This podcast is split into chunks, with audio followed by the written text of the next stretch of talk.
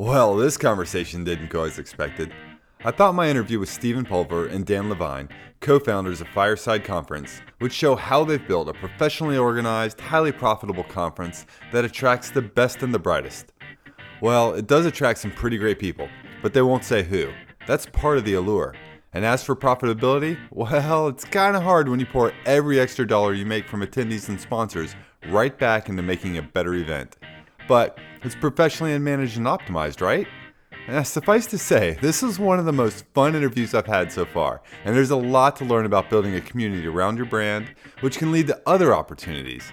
Grab your s'mores and gather around the fire, friends. It's time for some real talk.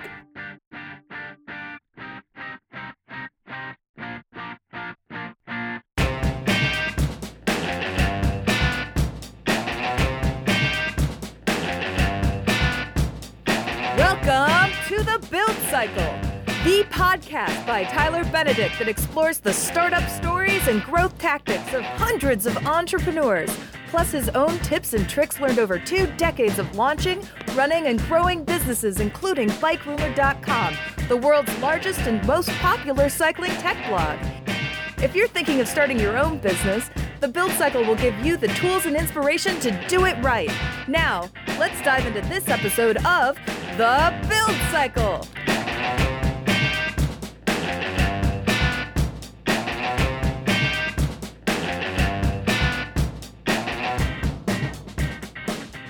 All right, Steven and Dan, thanks for making the time to be on the Build Cycle podcast. And you guys are the co founders of Fireside Conference, which is a conference in Canada. I've been trying to think about like how I would say like it's not like a tech conference, it's not a startup conference, it's just kind of a conference of presumably interesting people that all want to get better at something and meet other interesting people. How do you guys define Fireside?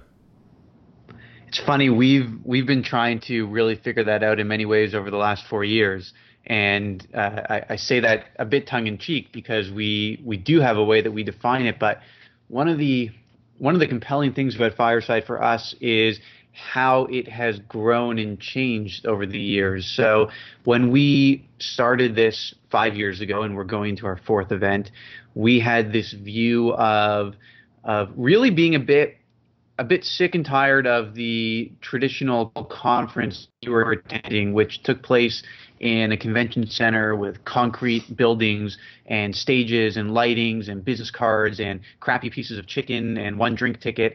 And we wanted to we wanted to take the same group of people that we were meeting and connecting with at these conferences and events, but do what we love to do, which is uh, go into the middle of nowhere two and a half hours from the closest big city and closest airport where there's no cell phone reception and the weather's a bit unpredictable, but where we have a 750 plus acre uh, private green space with an incredible lake that houses no one but us. And take that group sit around the bonfires with them, roast marshmallows, and really share war stories about what it's like in the grind of the day to day as an entrepreneur and a startup founder or a business person, and uh, invite some of those folks to bring a few of their team members along with them and bring in some investors so we could form informal relationships that weren't the typical exchange of business cards. And uh, although in, in many ways it started out with a bit of a focus on technology that was probably more a symptom of what our networks were because we have collectively 10 to 15 years of experience in the technology entrepreneurship startup space. And so we reached out to our broader networks and I brought about 30, 30 or so folks that I knew up for the weekend and Steven brought 30 or so folks that he knew up for the weekend.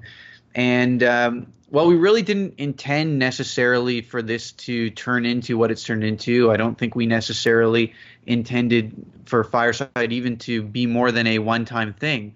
And what happened when we returned to the city uh, four years ago, um, September, is we started getting emails and phone calls from people actually all across the country of Canada saying, "Hey, I heard about this thing that you invited so and so to. How how the heck do I get involved? Do I need to be a tech CEO? Do I need to be a tech founder?"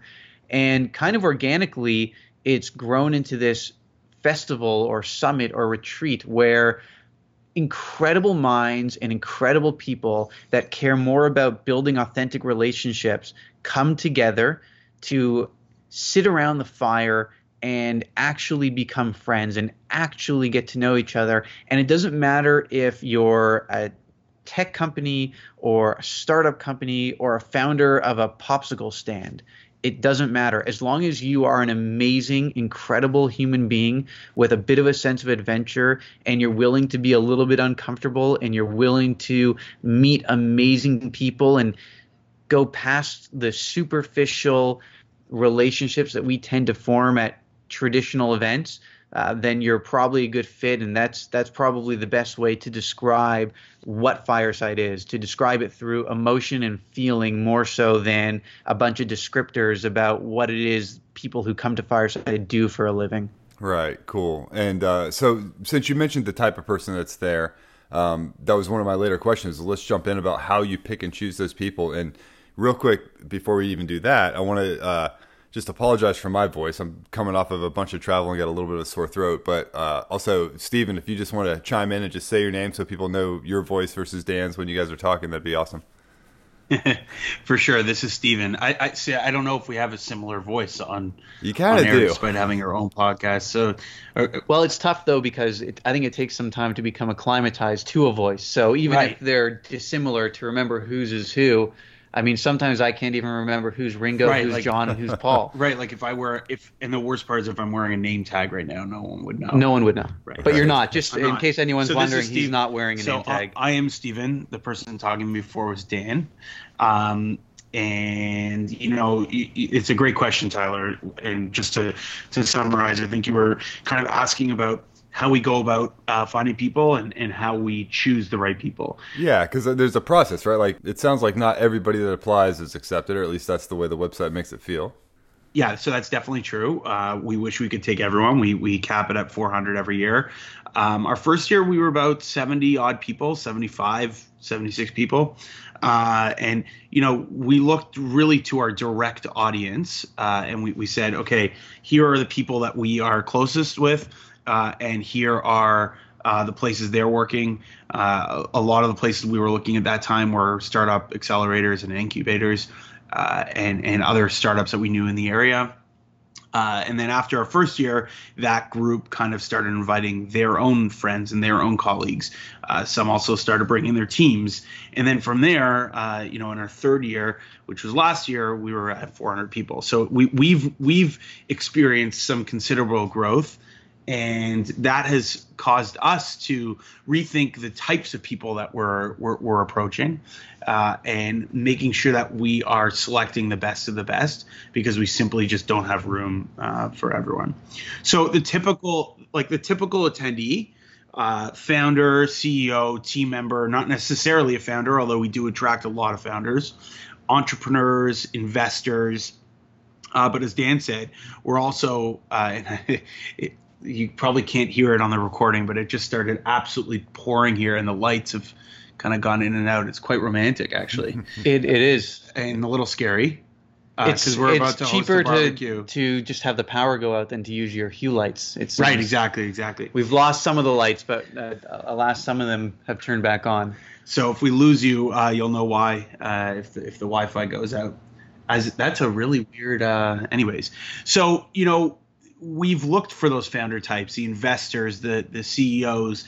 Um, but as Dan said before, you know, last year we've we welcomed musicians, we welcomed uh, athletes, we've welcomed uh, you know people that run their own soda companies. We it's it's such a uh, there's no particular person that is the right fit for for Fireside. We ask two main questions when it comes to finding the right people. We call it what is your superpower? What is the thing that you want to teach and be known for at Fireside?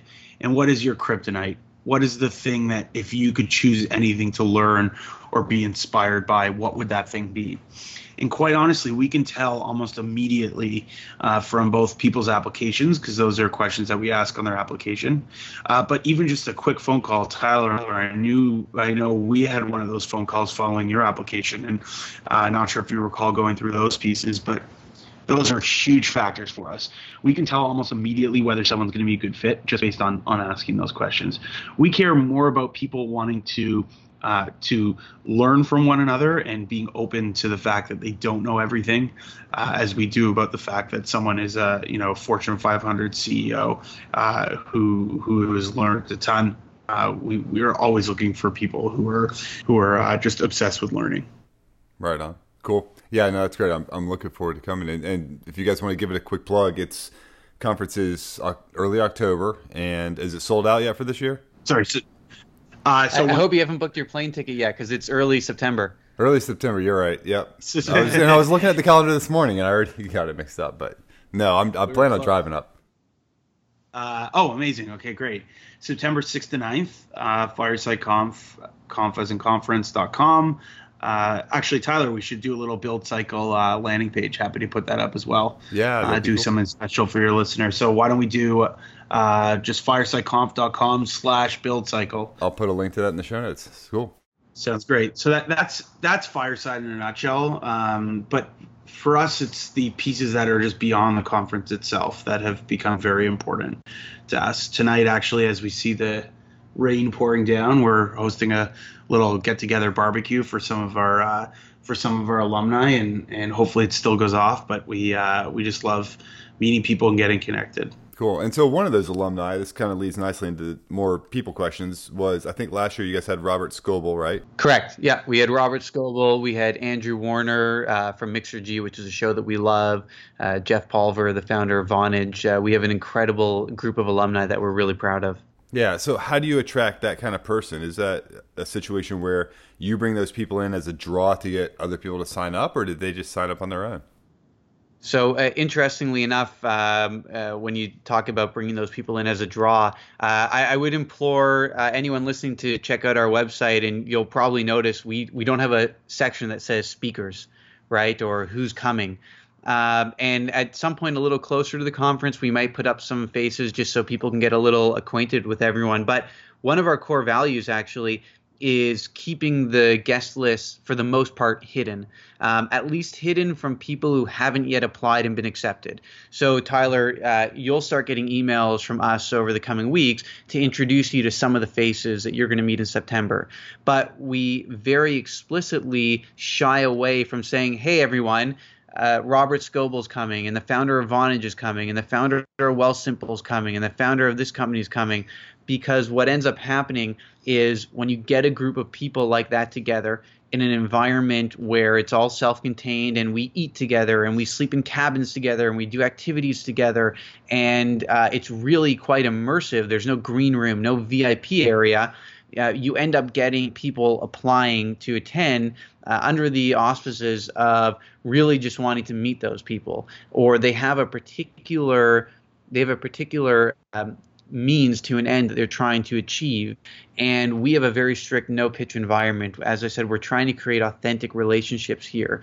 And so it's because the trust that we've built through the running of our event in a respectful manner like that that we are able to have uh, quite high profile people attend and want to apply. They know it's not going to be the typical conference where they go on stage and the lights are shining and they have the VIP pass and no one can get to them.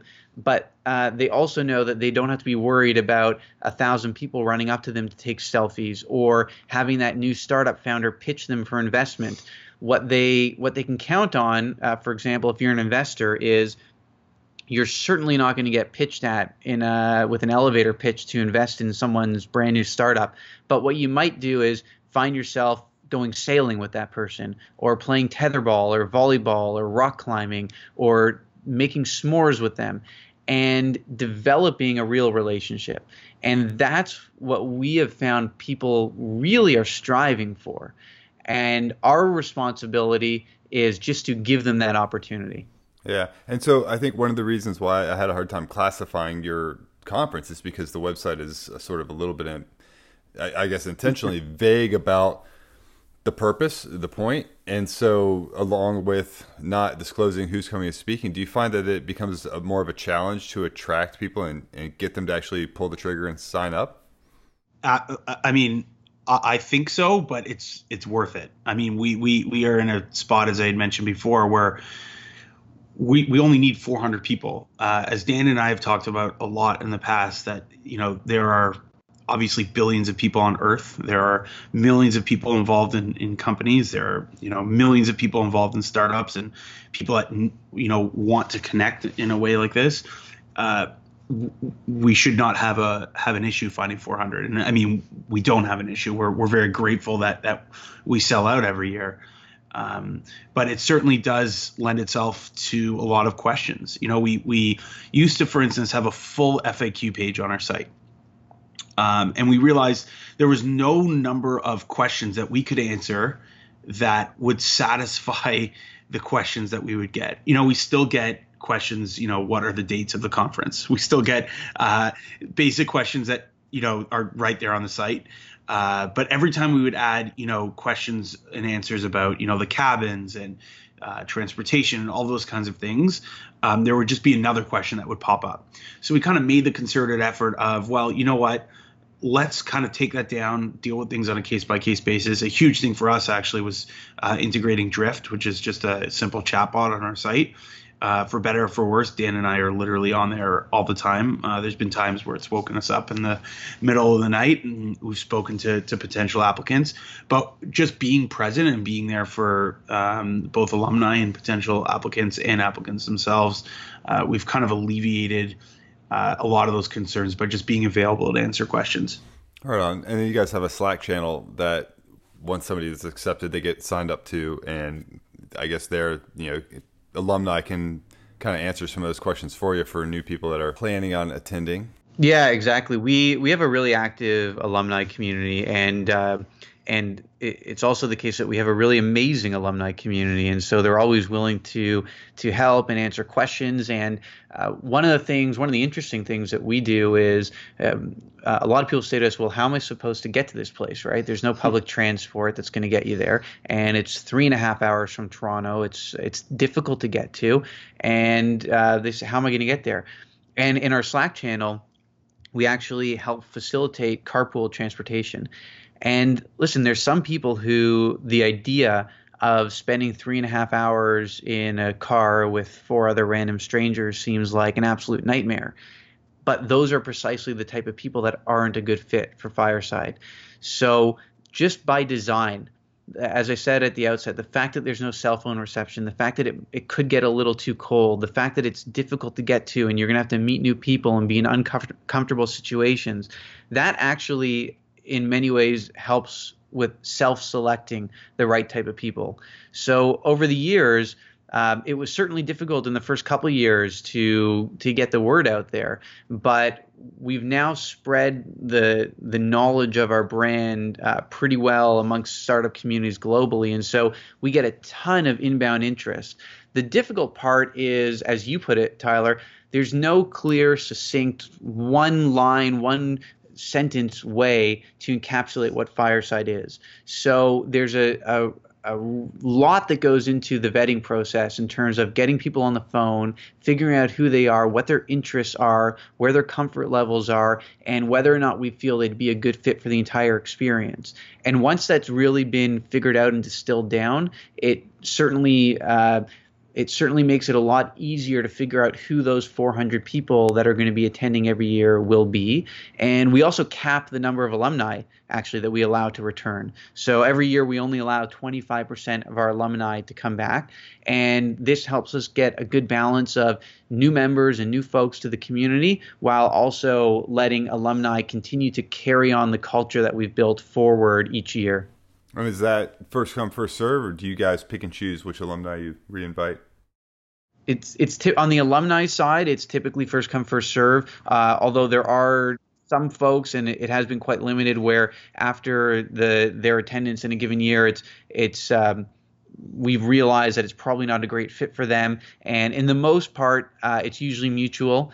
Uh, for any number of reasons, people might figure out, hey, you know, it, it's not a good fit. Uh, but uh, thankfully, that's been few and far between. I, I I don't even know that I can count on one hand uh, the number of folks that we've we've had to say, uh, you know, this might not be the best event for you. We also have alumni who uh, you know their team grows. So we have one one founder, let's say, or they come with their co-founder, and next thing you know, the next year there's six people, uh, or there's 12 people, and then they're occupying a whole cabin. Uh, because we do we do work with a lot of groups, so they'll come out and they'll fill a whole cabin with 18 of you know their people, uh, and then sometimes you know what happens is they just outgrow that. You know we're not we're not in the position at Fireside to take a group of say 30 people necessarily from one one company that might you know skew uh, skew our numbers. But what we'll do is we'll actually say, yeah, we'll do a separate event for you guys. We actually just uh, we just did that uh, last week, and we're doing another one in, in September for for a group that's just simply grown too big for for the conference itself. Uh, so that's kind of been an interesting offshoot as well of the alumni experience. Oh, that's cool. It's kind of like a little side business thing that lets you kind of continue what you're doing without having to start a whole new conference. Um, so yeah, exactly. I, I, got kind of a question about that, but and then like just to kind of let people know what's coming up so they stay tuned in is uh, we're going to talk about how you guys market the event and then also the economics of it and how you pick the venue and the size and how to set your pricing all that but kind of sticking with the nice flow of this into the how people get to know of the event so i heard about it from listening to Jordan Harbinger's podcast, and he had a promo code, which is why I went and checked it out. And I think honestly, like without those two things, like hearing it recommended from somebody that I respect, and also probably like having that promo code available, like it was kind of a like I didn't even have to make a decision. I was like, yeah, that sounds good. And hmm. part of the reason why is because like I've been wanting to go to social media marketing world for a couple of years now, and it's just the timing's bad for one, but it's also a really expensive event but it's the kind of place where you get to go and meet these people and listen to these people that are doing really big amazing things. So i figured this this kind of seemed like an easy thing. So that's how i heard about the event and why i signed up. What are some of the other marketing tools you guys use to get the word out to attract new people? Yeah, so there's a number of tools and and uh, strategies that we use, and they kind of fall into different rubrics based on our objectives. So the number one way that people actually say, "Hey, uh, I'd like to apply and come to Fireside," is always by referral. That's 100% the number one driver, and we wouldn't have it any other way. Whether it's Jordan Harbinger saying that he's coming and recommending to uh, his tribe and his listeners to come, or an alumni tweeting about their experience or blogging about their experience, that has always been the number one driver. So, in terms of uh, like what you might call direct performance marketing, that referral network of great people coming into Fireside is the number one way that we're tying sort of a or seeing a direct ROI, let's say. But we take a very, very holistic approach to marketing, and uh, and we have a number of goals when it comes to marketing as well. So branding generally is super important to us. And there are a lot of choices that we make with branding that don't at all relate or correspond with typical ROI metrics, or they may correspond with typical ROI metrics, but we actually ignore them for the most part. And uh, a good example of that would be uh, Facebook and Google Ads. We spend uh, a lot of time and a lot of money putting our message out there on Facebook and on Google. And the reason is not so that we get random people signing up. The reason is because we view it as really powerful brand marketing opportunities in the modern age. And we want to really get the feel of our culture and the vibe of what it is that we're building out there. And so we use tools like Facebook and Google that give us not just breadth but depth in the type of audience that we can reach and really allow us to fine tune the message that we put out there. And uh, we do a lot of community events locally. Uh, we do travel quite a bit and do community events in some alumni hubs. Uh, most recently, we've gone to New Orleans and Boston, where we've hosted dinners with alumni and other friends of ours to keep the community together. But um, as I say, our, our main focus is really on uh, referrals or what we call nominations. So if someone we trust tells us that they know someone incredible that should join at Fireside and they're an alumni, that referral is worth way more than any application because we already have the trust of the person that's attended. And it's funny you mentioned the referrals and all that because you know when I signed up, you guys sent me a link that says, okay, you can use this link to refer other people, and they'll get a little bit of discount, and I'll get a little bit of a credit, which is cool. But I'm actually hesitant to use it because one of the reasons I want to go to this is to meet new people and not have the same group of people around me that I'm already dealing with because that, I'm not going to learn from new people and learn new things that way. And so I'm kind of curious about these groups that end up bringing you know a couple people and then all of a sudden they're filling a cabin. Does that do you see them kind of clustering together at this and maybe not getting the most out of it because they're they can stay in a comfort zone as opposed to going being forced to meet new people? So right. I'm I'm glad you brought that up. Um, when it comes, I think when it comes to camp and comfort zones, those things really don't yeah don't like, align. Like there's no such thing as a comfort zone. There's there's you know in our first year. Well, speaking of comfort zones, I mean there you're automatically pushed out of your comfort zone unless you're uh, unless you're so used to camping and being outdoors that like this is your home away from home. Um, you, now know, you're scaring this, me a little. This is gonna be, no, no, no. I, I, I mean it by like you know you're you're, you're not we're not the well, maybe he should be just a little maybe a little bit scared. You know that's okay. But here's the thing. To be honest, uh, I I couldn't point to any data point of like someone came up with their referrals and you know whether or not they spent the whole time with them. I, I, I couldn't speak to that, but what what I could speak to is you know while Dan takes on the massive task of figuring out our schedule and when things are happening, when podcasts are being recorded, when talks are happening, I undertake another huge task of ensuring that cabin placements are done properly. Uh, and w- people sometimes think that it's a, a, random act of where they end up uh, living in a cabin. Like we like nothing more than when someone goes, "Oh my God, great coincidence! You'll never believe who I met in my cabin." Right, and we sort of go, "Oh yeah, yeah, yeah, great coincidence." We kind of like chuckle and laugh. Yeah, so so. part of the Tyler, did you complete the master information form that we sent you following your application yet? Yeah, I think I've filled in anything you've sent me to do. So that was a pretty long form and had a lot of questions, a lot of questions about your preferences and your interests. Uh, it was probably like 20 or so questions long. And every single attendee fills out that form. And Steven has the unbelievable task of going through every single one of those forms as they come in and figuring out based on things that you might have told us about yourself that probably haven't even surfaced in terms of consciousness of how that might direct where you're going to end up living at Fireside. But then Steven goes and basically makes this incredible mental map right. of figuring out where everyone should be and live. Right. Like Tyler, I know, you know, and, and this is from memory, but I, I remember asking you in, in our applicant intake when we first spoke what your, uh, if you could learn anything or grow in any kind of way, what would it be? And I, I believe it was somewhere around growth, right? Of like both podcasts and websites and and just how to take it to the next level, right? Yeah, exactly. Uh, that's that sounds correct, right? Yep. Uh, see, my memory's not bad. Your memory is uh, not it, not bad. That is written down somewhere, but uh, it will be, and and this is kind of letting the secret sauce out to the world, but it will be no coincidence that I will place you in a cabin with like-minded people that can help in that respect, but at the same time I believe from our conversations, you're going to be able to help also. Uh, it doesn't necessarily mean like I will not necessarily put you.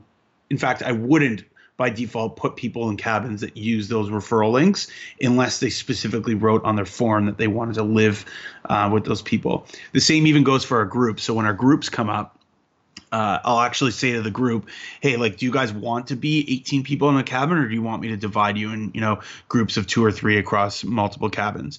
So on the referral piece, like, uh, nothing is coincidence. Well, very little is coincidence. A lot of it is planned. There's there's a lot behind the scenes to ensure that, yeah, you might come with those two or three people, but it it could happen that you might not really hang out with them all weekend. But there's actually something I think even bigger and more important, which is Tyler, I can almost guarantee you if you share that referral link with two or three people that you know as colleagues or business associates or startup founders, unless it's literally someone that you've gone camping with before or your best friend, you have no idea what that person is like in the camp environment. And that's true for most people who are referring one or two individuals.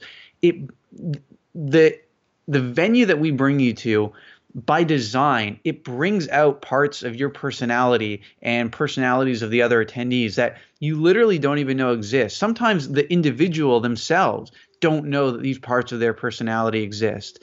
And by virtue of of them coming up, it's it's not at all analogous to if you found a friend and you went to a convention downtown Toronto at the Toronto Convention Center and got a hotel room together and went out for a couple meals uh, with the group, right? In that situation, you certainly probably would stick together and not really learn all that much about each other.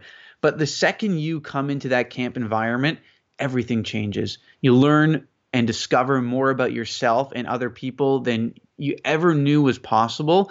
And so it actually, um, I, I would I would challenge you and say that you you'd probably be quite surprised what would come out of bringing uh, two or three people into a network of 400 amazing people plopped down into a remote environment with no cell phone reception. Cool. And I'm sure the open bar doesn't hurt uh, with people kind of bringing out their personality a little bit too. Yeah, as long as they behave responsibly, they're uh, welcome and entitled to have some fun as well. yeah, oh, actually, I should ask: Does that become an issue? Because I know, like some of the bike events I've been to for Bikerumor, where there's an open bar, there have been occasions where some of the journalists have not made it on the next morning's ride. is that is that a problem, or is it just well, sort of a little a nice social lubricant? Luckily, there's no next morning ride for people to have to get up uh, to get up for. But actually, that's that's an important note. We uh, we don't take the responsibility of having an open bar lightly. We have uh, professional bartenders that come up and serve everyone responsibly. We uh, we have a very very strict zero tolerance policy for any sort of antisocial behavior that is unbecoming or unwelcome. And uh, I think part of the the fact that it's a small group of people um, all of whom get to really know each other, it it lends a bit of of uh, a social burden on one another to really make sure we all behave responsibly and to our good fortune perhaps but also perhaps because of the systems and, and organizations that we have in place in four years uh, we haven't had an issue and and we intend to keep it that way so let's uh, segue a little bit into the economics of this event and kind of events in general. So, what is the economic model for a conference? Like, how do you determine how much to charge? so we were uh, just talking about this. Yeah, it, uh, this is something that we talk about all the time, and uh, the economic model of a conference and the economic model of fireside conference are going to be very different. So most conferences try to operate at scale, uh, meaning you're looking to try to get to thousands or tens of thousands of people. And by virtue of getting to tens of thousands of people, you number one can usually cover a lot of your fixed costs through the cost of admission, but that then allows you to do things like sell sponsorships at scale, sell speaking opportunities at scale. Um, these are things that we're typically not afforded with because we are a small group and we don't really advertise who's coming. So it's difficult to go to a sponsor and say, hey, uh, let's get your brand in front of this group of people, and you're going to uh, hit these particular targets that are important to you. Uh, there are some sponsors that we've worked with over the years who have been absolutely incredible and supportive because they really get what we're doing, and they recognize the fact that there is, although there's not a breadth a breadth of people, there's a depth of people, really, really incredible people. Um, and so that has helped. But um, one thing that you probably don't know about Fireside, uh, because we we don't share this too often, and it, it's not super important, but on the topic of economics, is that Steven and I have day jobs, and these day jobs are how we pay our rent and our mortgage or whatever. Fireside really, truly, honestly uh, was born out of and continues to be a, a passion project out of love. We absolutely love doing this. And the way we set up the business model is to basically break even. So even when we find opportunities to be cash positive or make money, we almost always take that extra capital and invest it not just back into the business, but we invest it into the particular event. Whether it's having some incredible food upgrade or some really amazing extra swag item, whatever that's going to be, we take those extra resources and we reinvest it to make the experience for the attendee that much better. It's um, there. There's a lot of responsibility that falls on an event organizer to ensure when three, four, five hundred people are entrusting them with three days of their lives and a not insignificant amount of money, uh, to ensure that that's a positive experience.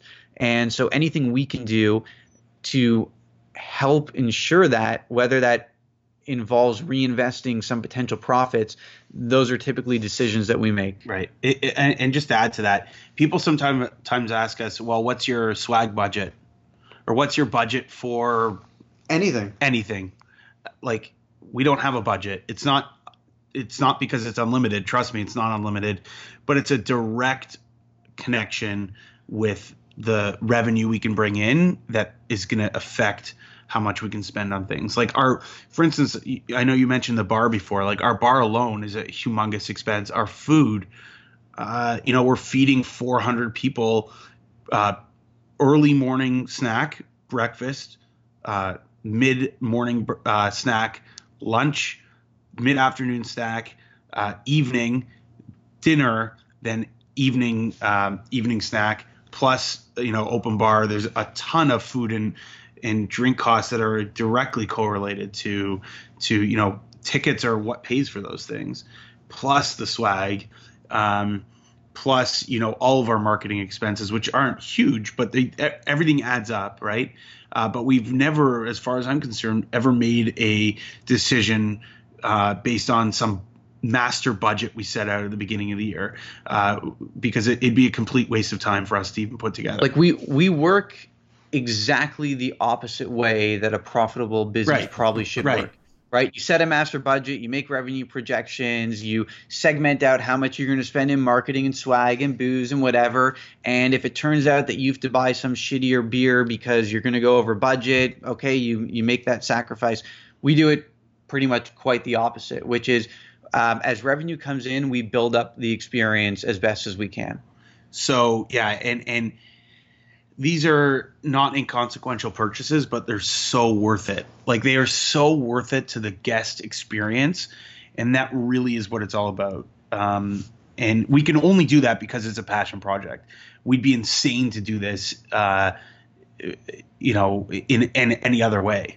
All right. Well, let's pretend for a minute that it is somewhat of a, a, real business meant to make even a profit. Let's just say your profit's a dollar. I imagine there's some formula involves hard costs plus what you want to make divided by the number of attendees. But within those hard costs, there's some that you can anticipate, like the lodging and right uh, to some extent food. And I'm curious how you figure out that food budget. That's one of my questions. But then, like, what are some of the big hard costs that are kind of fixed before you get to the the fact where oh we have a little left over, let's go do something extra right. with that. So, so, so like the, on, oh. on, the food, well, there's when it comes to food, and uh, again, I, I am cognizant that this may not be the most helpful answer, but um, last year we spent a good the good portion of about an hour debating pickles. Yeah, we ultimately went for like a half sour nice pickle um, everything from from the vendor and the supplier and the type and the quantity and whether we should do wedges or uh, circle cut or slices or both um, and how and when they're going to be used. Um, the the truth, the the real hard truth to your question, uh, the answer to your question is really what we've already said, which is unless a decision is going to have us lose money out of our pockets, we nine times out of ten we go for that decision. If someone comes to us with an opportunity to make the guest experience better, and we take a quick look at the cash flow in and the cash flow out, and it looks like we could afford it, we do it. Right. As as silly and stupid as that probably sounds, and if I were a consultant looking at the business, I'd be saying that we're morons. Um, that is those are decisions we're able to make because of the fact that we run other businesses that help us support our day-to-day lives And as long as we're not in financial ruin, we will continue to make those decisions. Yeah. So, in addition to food and the facility, like what are some of the other hard costs that are kind of more or less fixed before you get into putting on the extras? Well, so swags. Yeah, so swag, but I guess it's still a little bit variable based on the people, number of people. Although we we know we we order everything based on generally 450 to 500 so we just so we have some extra if, if need be. So swag is probably our third biggest expense. Um, again depending on what we want to get uh, like last year you know to keep some secrets for for this year but last year we did uh, you know a, a beautiful um, duffel bag and we did uh, hats and we did t-shirts and we did blankets and a few other things and all those things added up. Um, and you know th- that's a huge cost. I'm trying to think of other big ticket items. Like as opposed to other conferences we don't have a hundred thousand like dollar speaker yeah we don't spend we don't, money on projectors and right, stages. like we we spend no money on speaker literally attendant speakers or literally speakers like sound right. speakers. Like like there's no microphones. We so don't have to worry about technicians. We don't we don't have union costs so like seriously like we don't we don't like go into a venue and have to deal with like the rigging company that's gonna be unionized and only work you know eight to five and uh, and and you know for, for us we don't have to deal with that. That's a huge cost that we don't have to deal with, which is which is amazing. Um, you know, we also have specialty staff that we that we bring up every year. So we offer water skiing, so there's a cost involved in that. Um, as you can imagine, things like insurance is always a huge one. Um, you know and then there's all, always these little fixed costs that that are predictable that aren't huge but somehow just add up you know uh, liquor permits and um, i'm trying to think like you know we snacks like snacks that's a great example of something that that every year year over year things just add up. The next thing you know, you're you're at Costco, uh, you know, spending fifteen hundred dollars on on um, munchies and whatever. You know, things like that tend to add up. I'm sorry if if I can't give you a specific answer of a thing, but really swag, food, and and and obviously drink and, and venue are by far our biggest. Let yeah. me let me just uh, summarize by saying that our accountants are perhaps just as frustrated with us as you are because they ask us similar questions and we oftentimes don't have the best answers. Yeah. Well, it sounds like a fun way to run a business, I guess, if if it's breaking even and you can live off of other things. The I, am curious about the food because I feel like that's one where people would just be scratching their heads trying to figure that out. So like you know 400, 450, 500, however many people approximately are going to be there. How do you translate that number into how much food to buy? Do you use like a catering company to help you with that, or are you guys figuring this out on your own? Uh, no, so uh, that's one thing that we don't have the benefit of as a catering company. But um, well, number one, this is a, craft that's been learned after three, four years of, of doing events. And I should say that Steven and I have no no history or pedigree in event or event management. We literally went into this knowing nothing about how to do an event like this, and and that's probably why we make many of the decisions the ways that we do. But yeah, food is a difficult thing, and one thing that uh, perhaps you haven't even considered yet is it's not just a question of food and how much to purchase and what makes the most sense, but you'll remember from your intake form we asked you about your dietary needs, and we will more or less cater to any dietary need. You could be vegan, kosher, halal, don't eat chickpeas, don't eat peanuts, don't eat square slices of bread, whatever it is, we don't care. If you tell us that you don't eat it, we're going to find a solution for you.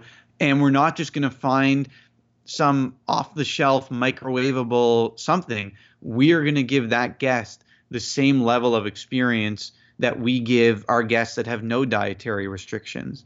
So it's extremely difficult. It's the reason why we send these attendee forms to our attendees as early as possible and why we ask them to tell us their preferences as soon as possible and why we have things like a no refund policy and a no transfer policy because the second we learn that you like your coffee a particular way or you can't eat chicken or whatever it is we go and we uh, we make our investments into those food items that you can eat and you can enjoy. All right. And so uh, and i've put on a couple of events in the past nothing like this but they had their own challenges, mainly uh, mountain bike races and stuff like that.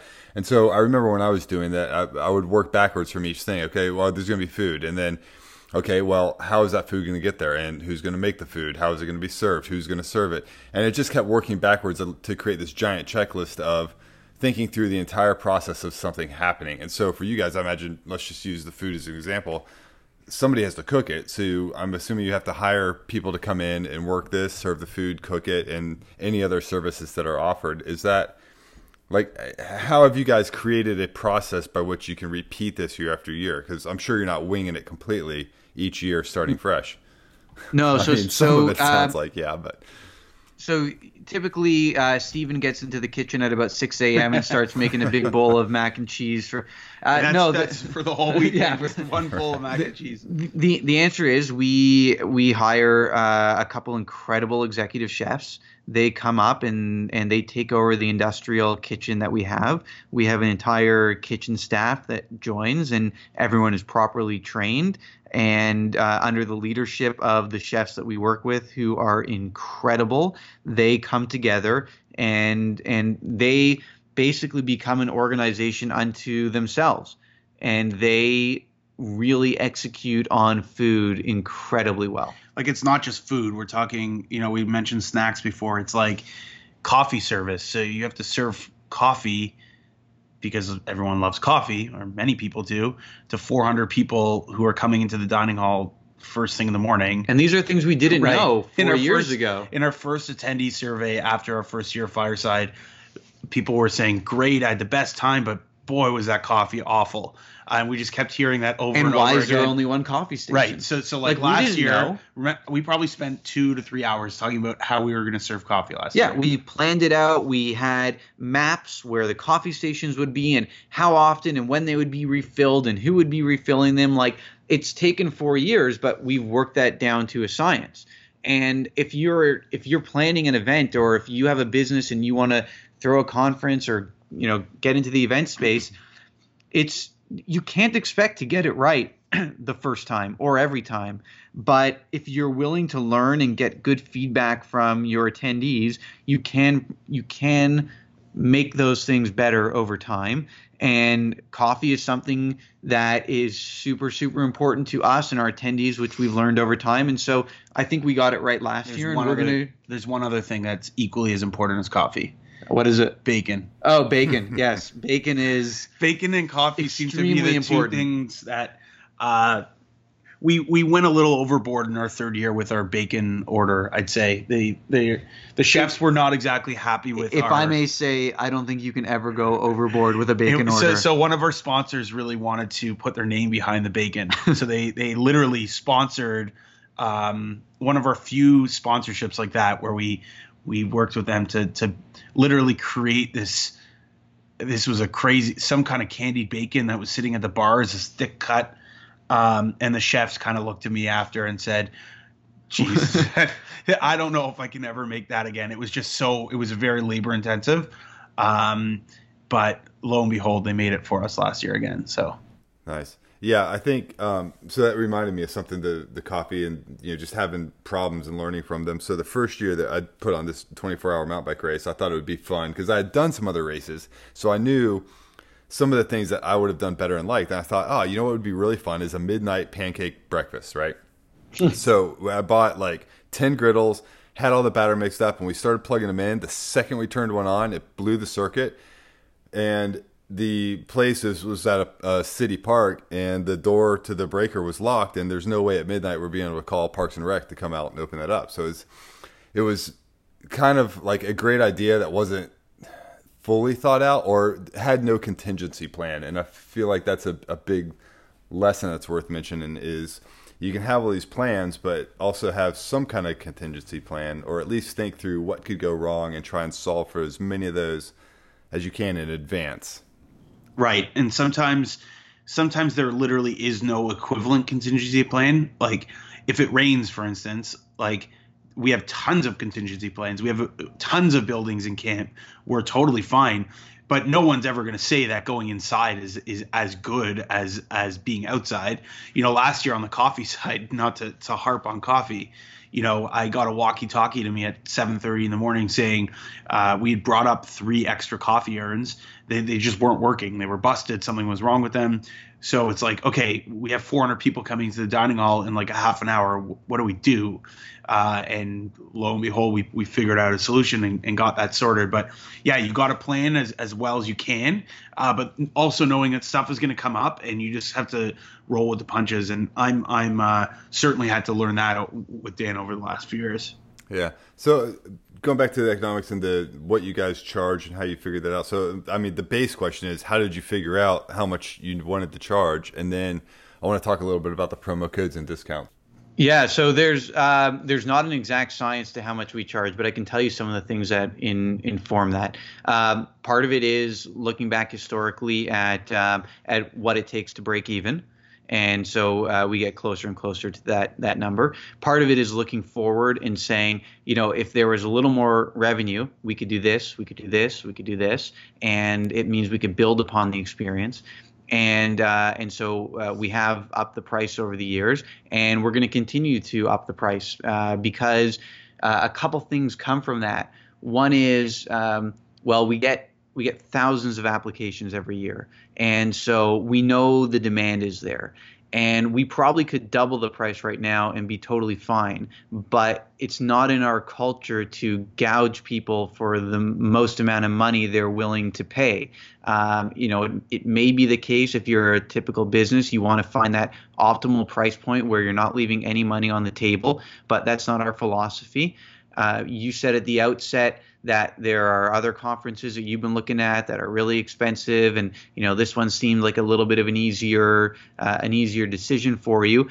We don't want the reason that someone chooses not to apply to Fireside to be because it's too expensive.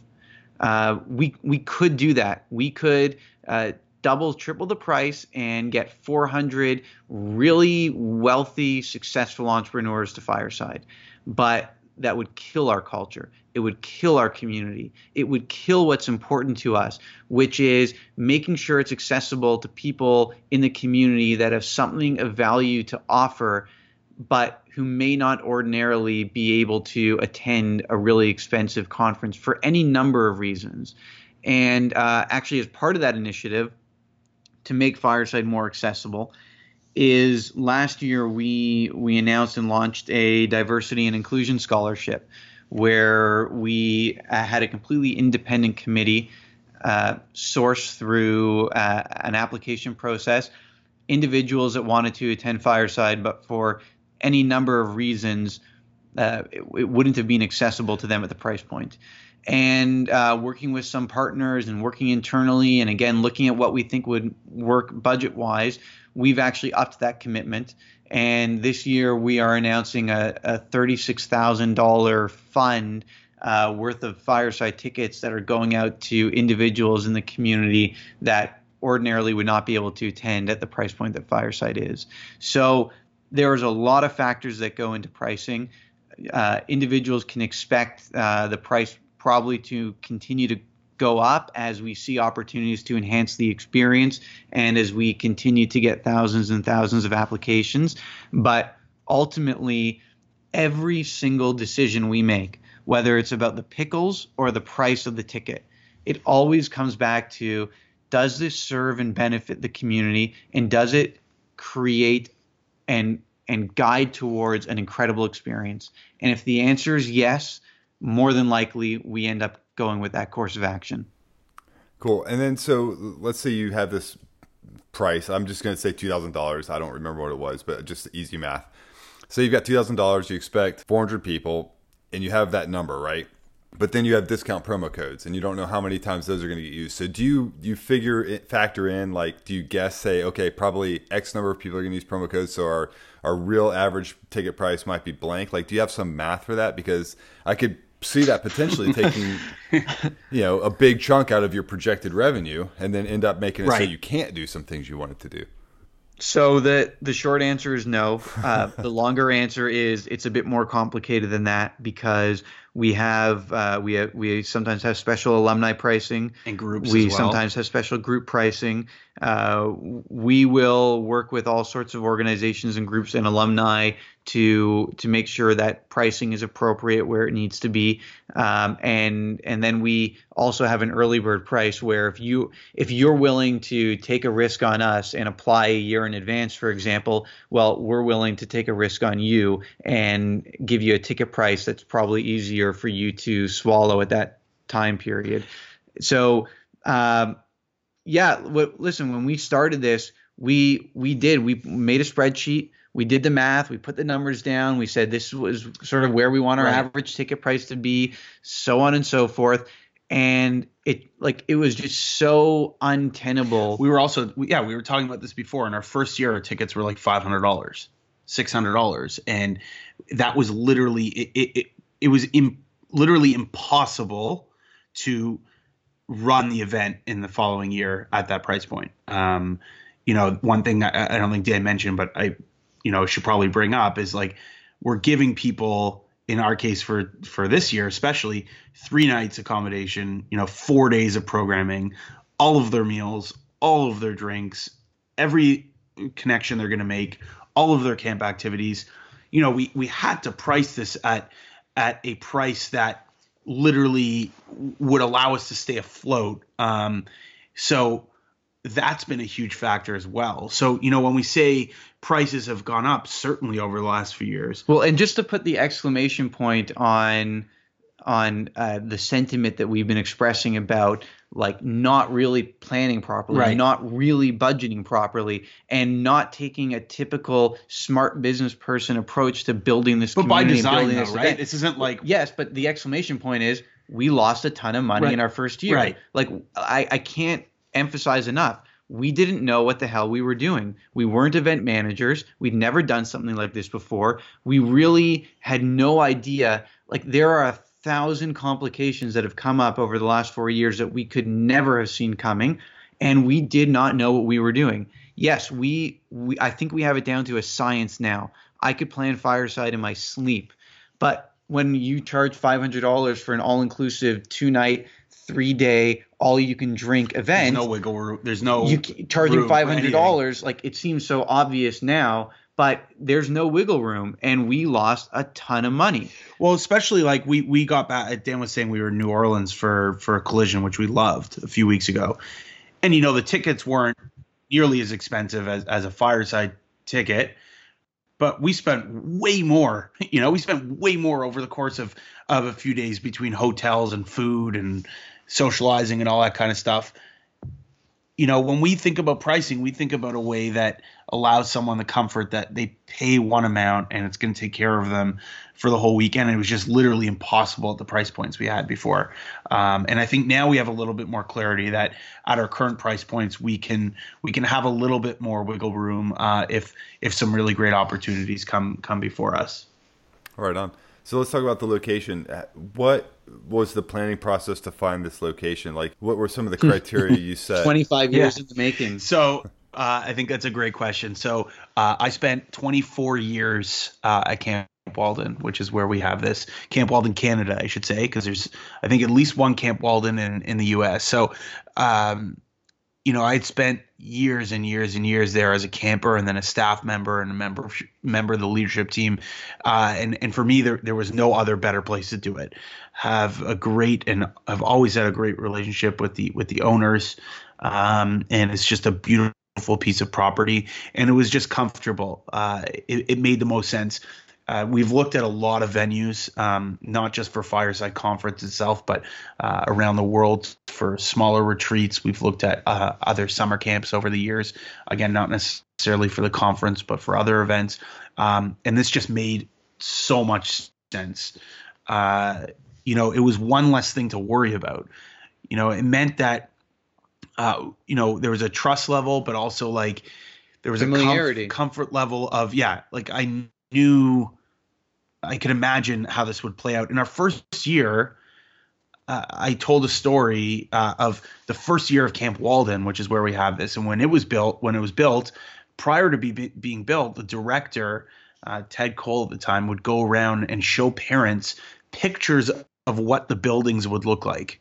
So he would say, This is what the dining hall is going to look like. This is what the cabin's going to look like in our first year of fireside it was very much like that right? It was it was dan and i going around to founders and saying this is what the activities are going to be like. Like these are the cabins. But we didn't actually have fireside pictures. We had no media right? So people were were buying into this vision of that we were creating. Like if you think the website is sparse with information now you should have seen it yeah we had no images our first event we had no we, images. we literally had nothing. So the only way this was going to make sense was having a venue that uh, you know we had a, a, certain level of familiarity with.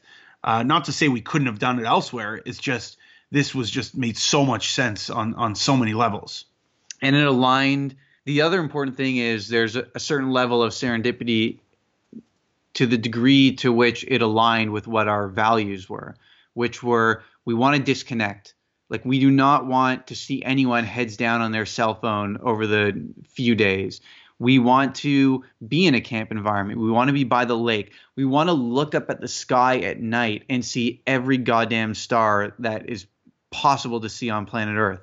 And there's a funny anecdote from a few years ago when one of the attendees who uh, was a good friend of ours and wanted to come up and was saying, "Hey, you know, maybe I'll go um, to to this island in the Caribbean because I want to do some astrophotography, and I, I don't know if I can make it to Fireside." And so, just for fun, we we got his phone out and we looked up on uh, one of the apps that he had on his phone to show the clarity of the night sky, and it just so happened by coincidence that the Bancroft area, which is uh, where we host Fireside, actually has one of the clearest sky ratings in the world. And it was clearer than the area that this indi- individual was thinking of going to in the Caribbean.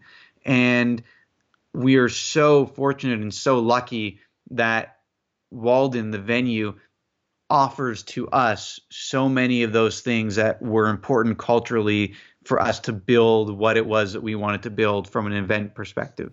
Couple other revenue questions. So you mentioned that you guys have some sponsors, and uh, you you also mentioned this was new to me. I've never heard of this. Is that sometimes some conferences can charge speakers to come and speak, I, presumably because those people want, Most conferences. want the audience. Yeah, I always thought it was the opposite. I always thought conferences paid speakers to come. So that's uh, the hidden secret of the conference business is that if you have a, a large enough audience, then you can pretty much get anyone to pay for access to it.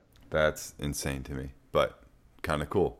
So, what are some of the other revenue opportunities that you guys see for this?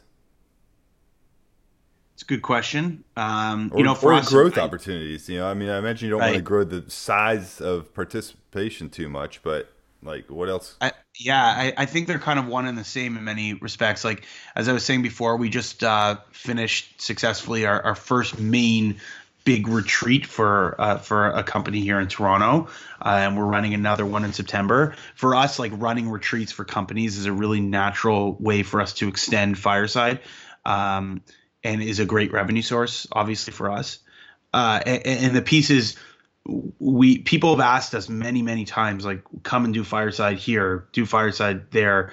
You know for us we're because this isn't our full-time job it's not our main source of revenue it means that we can start to be pretty picky about both where when we decide to do something. So, you know, we're not jumping to the next place to do this in if it doesn't make sense to us.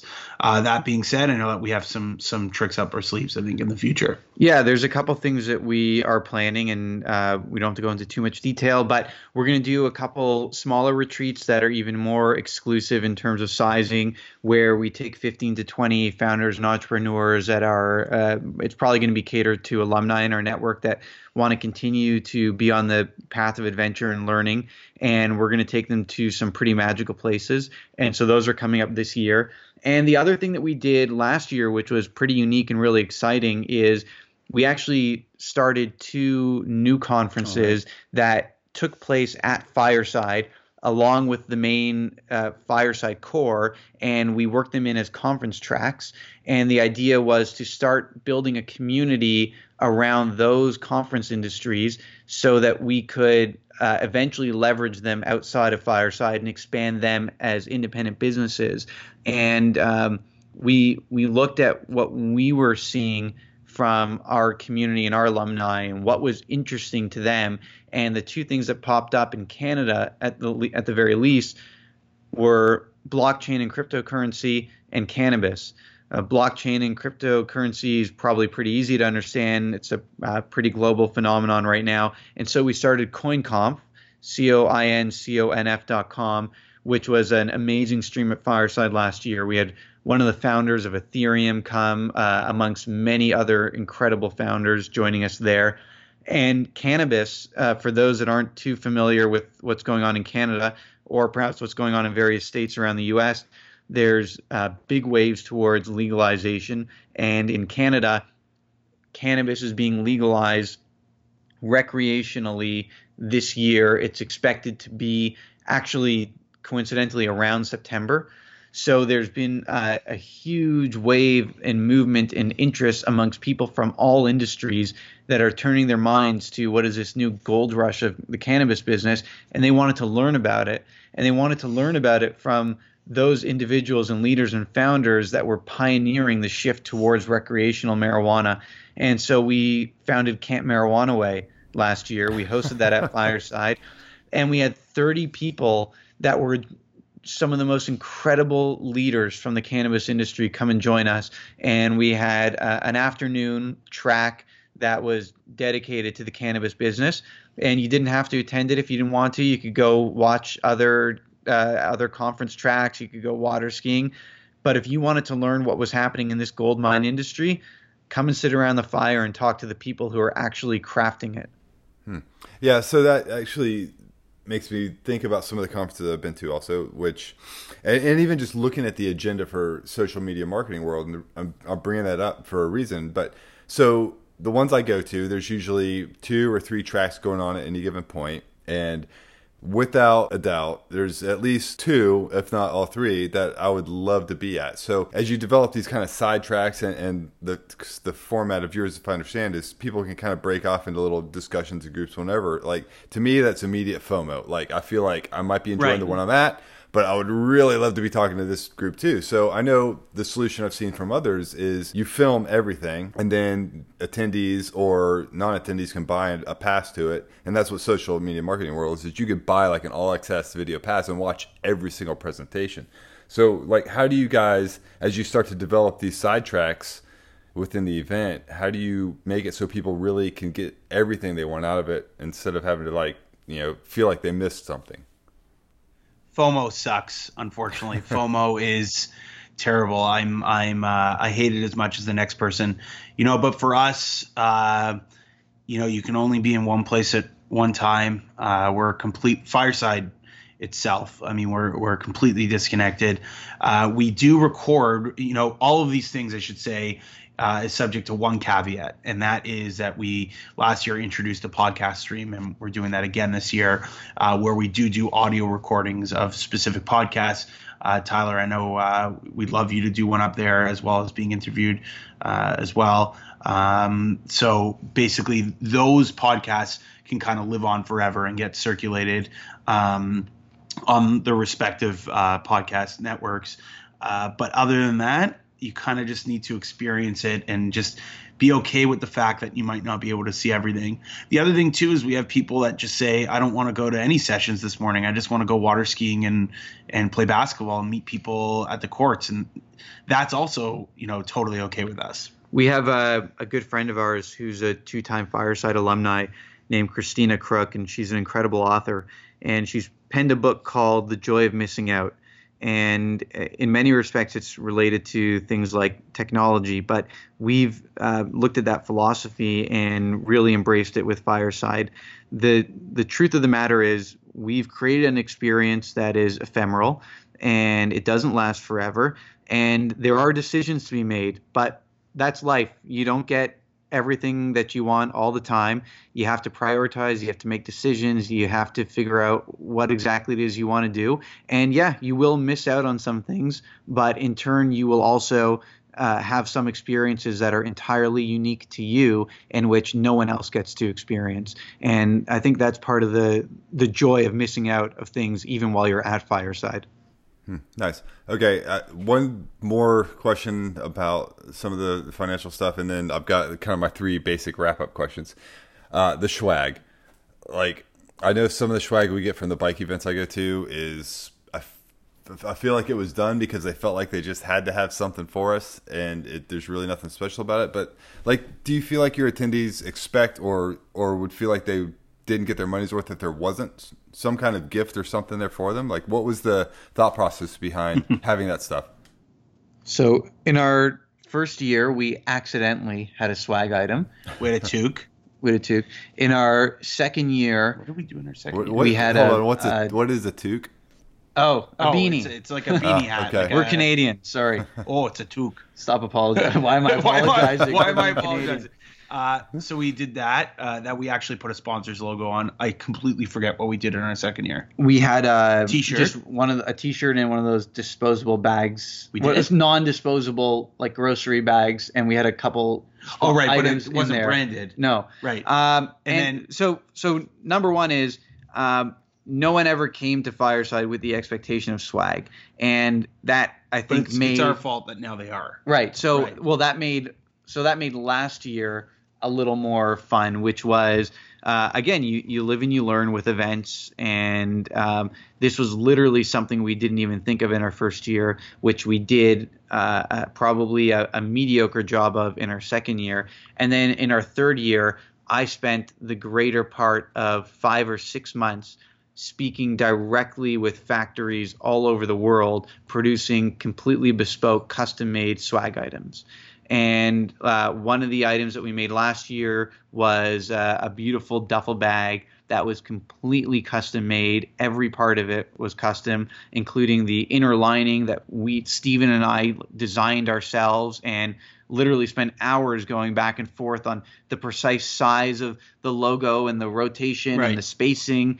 And um, uh, we continue, we do get, uh, we we continue to get a lot of positive feedback even to this day about those bags. But the I the truth is we've set we've certainly set the bar high for ourselves from last year, but um, I've been spending the greater part of the last six months on swag for this year. And Tyler, I'll I'll leave the verdict up to you at Fireside to to tell us how we did. I think we're gonna totally hit it out of the park. We're really excited about some of the items that we're getting together. Um, you can expect to not get any of those typical crappy swag items that you might get at other events where people are looking to keep their costs really down. But at the same time, uh, we don't advertise on our website that you're going to come and you're going to get some amazing swag items. That's another area where it really is just a complete joy to, like, for me to have had the experience of working directly with factories, figuring out supply chain logistics, figuring out shipping logistics. Like selfishly, it's an incredibly fun project to undertake.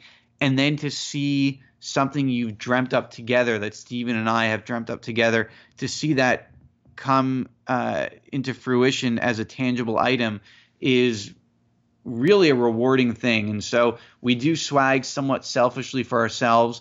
Uh, we want it to be we want the swag items to be items that people will actually want to use. So we tend to really let our brand sit in the background and not be be all over the item. But um, uh, again, I'll I'll just say it's something that we take a lot of pride in, and we're really excited for what's going to come this year. Awesome. Well, I can't wait. You set the bar pretty high. Uh, Just don't tell anyone else. yeah. Okay. Uh, at least not for a couple weeks until this one goes live. Um, Right. What keeps you guys up at night? What kind of operational or management issues keep you up at night? Maybe pick like the biggest one.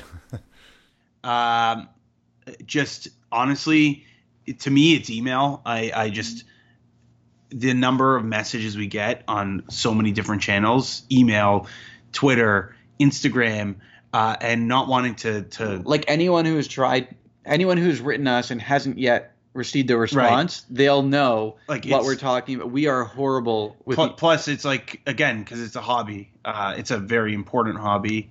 Um, kind of sounds like, like, you need an FAQ page. Right. Trust yeah, me, you know it, what? It doesn't help. It's uh, th- that's to me. I, I just don't want to miss anything. Uh, organizationally, though, and and that's probably for a whole other discussion. I'm happy to have another time, which is how we've how we've made our organization way better uh, in terms of just processes and automation and stuff like that. So that's not keeping us up at, at night as much as it used to, but that's for sure the first one. Well, and there's there's different things that keep because we have different roles. So I imagine things like the application process and when something breaks right. in like the custom forms right. that we've built out with credit card processing probably keeps you up at night. And for me, I'm sitting in bed at night. It's probably two or three in the morning. I'm talking to my contact in China or Malaysia right. or Singapore, and they're telling me how the factory has a delay and it's going to be another three days. And now I'm calculating in my head, oh crap! By the time we, we clear air, customs air, and everything again, we're we're gonna miss. Like right. we we actually, funny enough, our duffel bags. Uh, it really came down to the wire last year. We got them like two or three days before Fireside, so it was um, it was definitely a challenge and something that kept me up at night. So, is there? Uh, let, us focus on the email one because I think that's a problem everybody has is responding to all of the inbound stuff. Like, is there a product or service that you guys can imagine would help solve that or alleviate that? Well, I mean, the, the number one thing to me is is harnessing Gmail and Gmail apps. Uh, I use follow up a ton, which is huge for me. So if I send a message, uh, it's followup.cc. So if I send a message, it, I can set a reminder so it'll come back into my inbox, but I can also use it to snooze messages. Although I think Gmail just uh, is releasing some new tools themselves, uh, and I think that'll be in there. Uh, for me, you know, that's the biggest.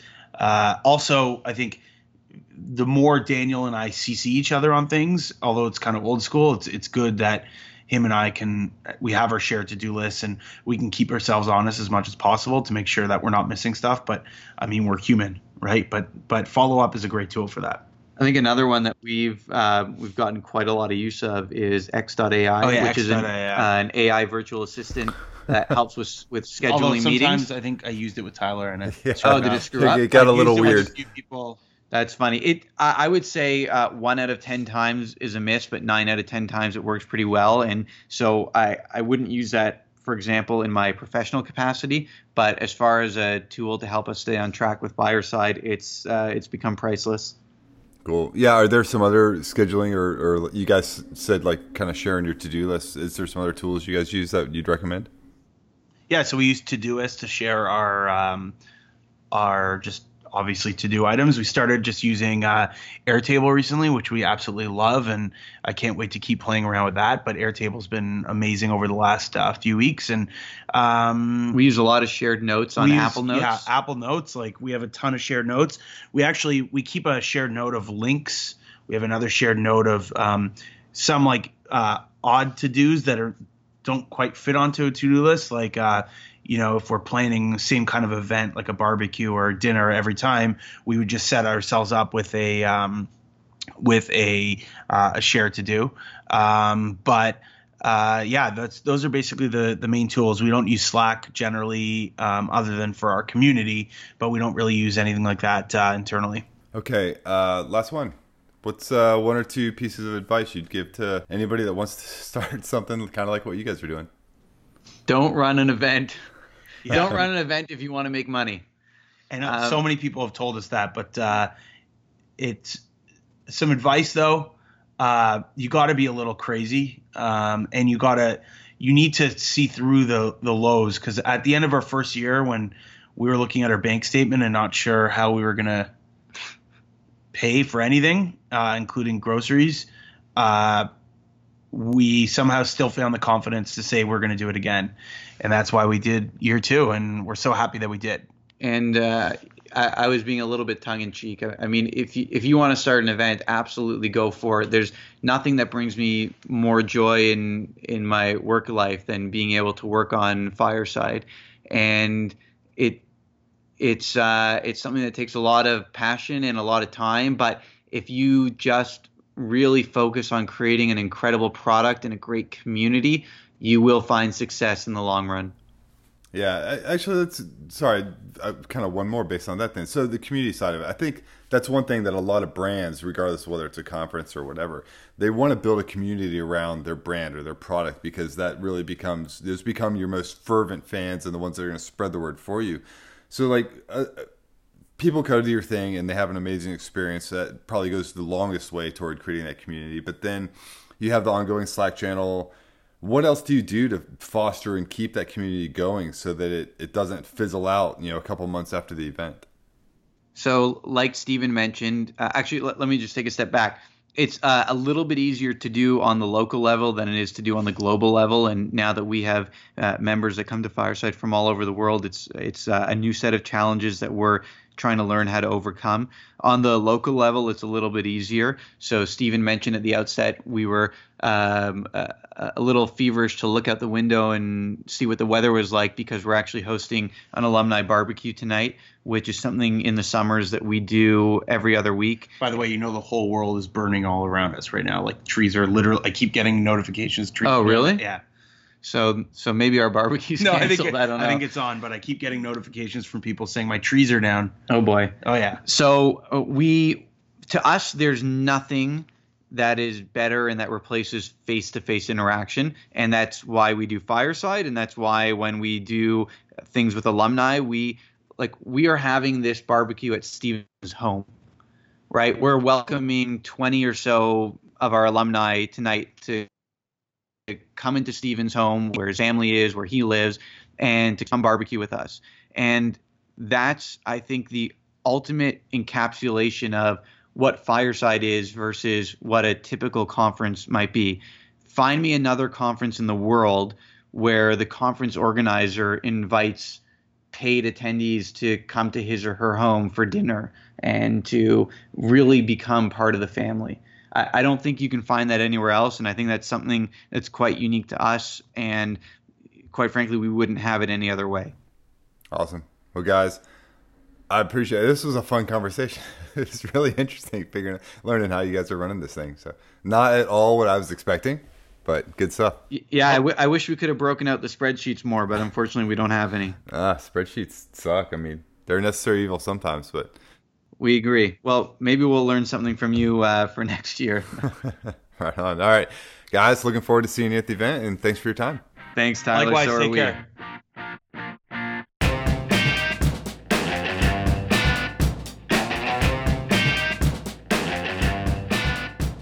What I love about Steve and Dan's business is that they're just having so damn much fun with it. They're fortunate to have day jobs Dan's an attorney, and both are partners with others on a legal services app, which allows them to run Fireside as the type of conference they'd want to attend. And that's the premise for so many startups. When you can't find a solution you like, create your own, and then find others willing to pay for it. It's because of their passion for creating the best possible experience that it's grown, and they can charge a little more each year. More than that, though, they've so impressed past attendees that some of those people now hire them to run corporate retreats and other events, which are highly profitable. Truth be told, you can make quite a bit of money from an event and still make it amazing. Make a list of your hard costs, make it extensive, and include things like lodging and meals, including what's needed for your staff and volunteers, for the venue, other rental equipment, signage, marketing, etc. Then find out how many attendees you want and how much profit you want to make. From there, it's simple math that's almost assuredly going to be way off of reality. So pad all of your expenses by 20% or so. Sponsorships and, to my surprise, charging speakers to present are ways of boosting revenue further. Just be sure to cultivate and budget for a great experience so people feel like they're getting more than their money's worth and will want to come back. As for running a smooth event, in my experience, it comes down to thinking through the process. Every process from the time someone signs up to the moment they leave. Make a list of each action required to make each process happen smoothly. This helps you think through any problems ahead of time and come up with contingency plans. Thanks for listening. I put links to all of the services and resources they use to run Fireside in the show notes at thebuildcycle.com slash podcast. While you're there, send me a quick note and let me know what you thought of this episode and what type of companies you'd like to hear more about. Here's hoping you're planning something great.